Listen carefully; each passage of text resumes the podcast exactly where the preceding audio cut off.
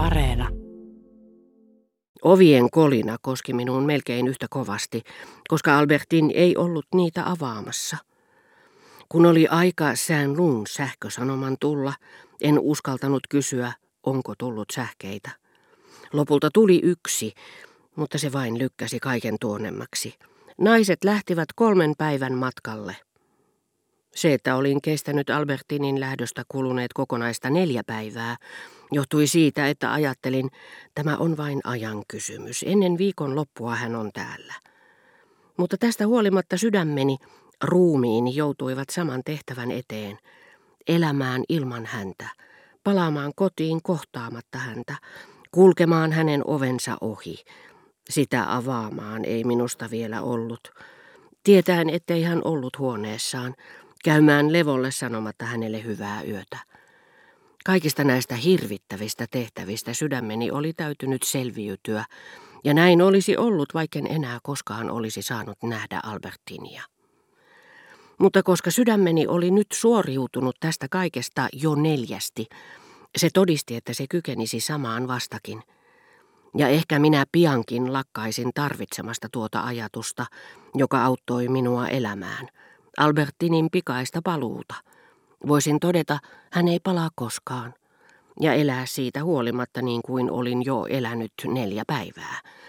Niin kuin haavoittunut, joka totuttauduttuaan taas kävelemään tulee toimeen ilman kainalosauvoja. Iltaisin kotiin palatessani törmäsin vieläkin muistoihin, jotka yksinäisyyden tukahduttavassa tyhjyydessä salpasivat henkeni. Muistin loputtoman sarjan iltoja, jolloin Albertin odotti minua. Mutta muistin jo myös eilisillan ja sitä edeltäneet kolme iltaa. Toisin sanoen Albertinin lähdöstä kuluneet neljä iltaa, jotka olin viettänyt ilman häntä yksin, ja siitä huolimatta elänyt, kokonaista neljä iltaa, jotka muodostivat perin heiveröisen muistojen sarjan siihen toiseen verrattuna, mutta jokainen kuluva päivä hän tulisi kenties vahvistamaan tätä uutta sarjaa.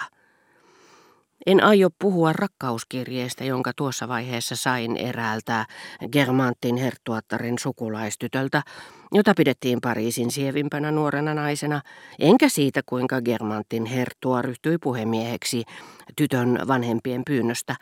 Nämä kun olivat tyttärensä onnentähden taipuneet hyväksymään mesallianssin, selvästi epäsäätyisen avioliiton. Tämän tapaiset sattumat, jotka muutoin voisivat hivellä itserakkautta, ovat rakastavaiselle liiankin tuskallisia. Halua olisi, vaan ei tahdittomuutta, tehdä ne tiettäväksi sille toiselle naiselle, joka suhtautuu meihin vähemmän suopeasti, ja joka ei sitä paitsi muuttaisi kantaansa, vaikka saisikin tietää, että osaksemme on tullut myös aivan toisenlaisia tunteita. Se, mitä herttuattaren sukulainen minulle kirjoitti, olisi vain ärsyttänyt Albertinia. Siitä hetkestä lähtien, kun heräsin ja jatkoin suremista siitä, mihin olin nukahtaessani jäänyt, aivan kuin olisin jatkanut hetkeksi sulkemaani kirjaa, jonka parissa ajoin viettää koko loppupäivän, kaikki aistimukseni, tulivatpa ne sitten ulkoa tai sisimmästäni, liittyivät aina vain Albertinia koskeviin ajatuksiin. Ovikello soi, siellä on kirja häneltä, ehkä hän on siellä itse. Jos tunsin vointini hyväksi enkä ollut liian onneton, lakkasin tuntemasta mustasukkaisuutta, kantamasta hänelle kaunaa.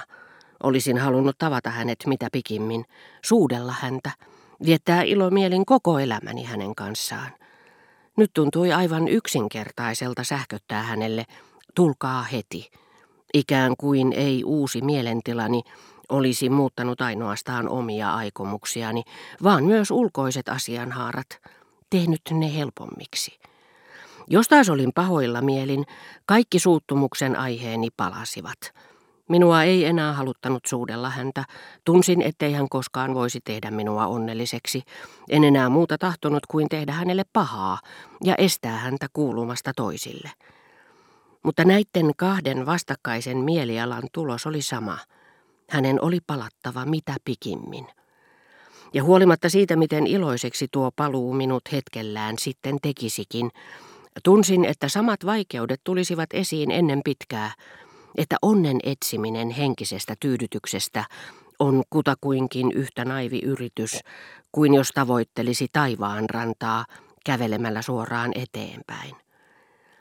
Mitä enemmän halu kasvaa, sitä kauemmas siirtyy todellinen nautinto. Jos siis onni tai edes kärsimysten päätepiste on löydettävissä, sen etsijän ei pidä pyrkiä halun tyydyttämiseen, vaan halun asteittaiseen supistamiseen ja lopulliseen sammuttamiseen. Me tahdomme alin omaa tavata rakastettuamme, vaikka pitäisi yrittää olla tapaamatta, sillä vasta unohduksen myötä sammuu halukin. Voin hyvin kuvitella, että jos joku kirjailija toisi julki tämän tapaisia totuuksia, hän omistaisi kirjansa naiselle, jota hänen tekisi mieli tällä tavoin lähestyä, sanoen, tämä kirja olkoon sinun. Ja niinpä lausuessaan totuuksia kirjassa hän valehtelisi omistuskirjoituksessa, sillä hän ei välitä siitä, että kirja kuuluu naiselle sen enempää kuin siitä kivestä, jonka hän naiselta sai, ja josta hän pitää vain niin kauan kuin hän sen antajaa rakastaa. Siteet meidän ja jonkun toisen välillä ovat olemassa vain ajatuksissamme. Muisti höllentää ne heiketessään, ja huolimatta harhasta, jolla haluaisimme pettää itseämme ja jolla me sulasta rakkaudesta, ystävyydestä, kohteliaisuudesta, kunnioituksen ja velvollisuuden tunteesta petämme muita, me olemme yksin. Ihminen on olento, joka ei pysty poistumaan itsestään, eikä tunne muita kuin itsessään, ja jos hän päinvastaista väittää, hän valehtelee. Ja jos joku olisi pystynyt viemään minulta tämän kaipuun, tämän rakkauden, olisin pelännyt sitä niin kovasti, että se olisi pannut minut uskomaan, että tuosta kaipuusta riippui koko elämäni.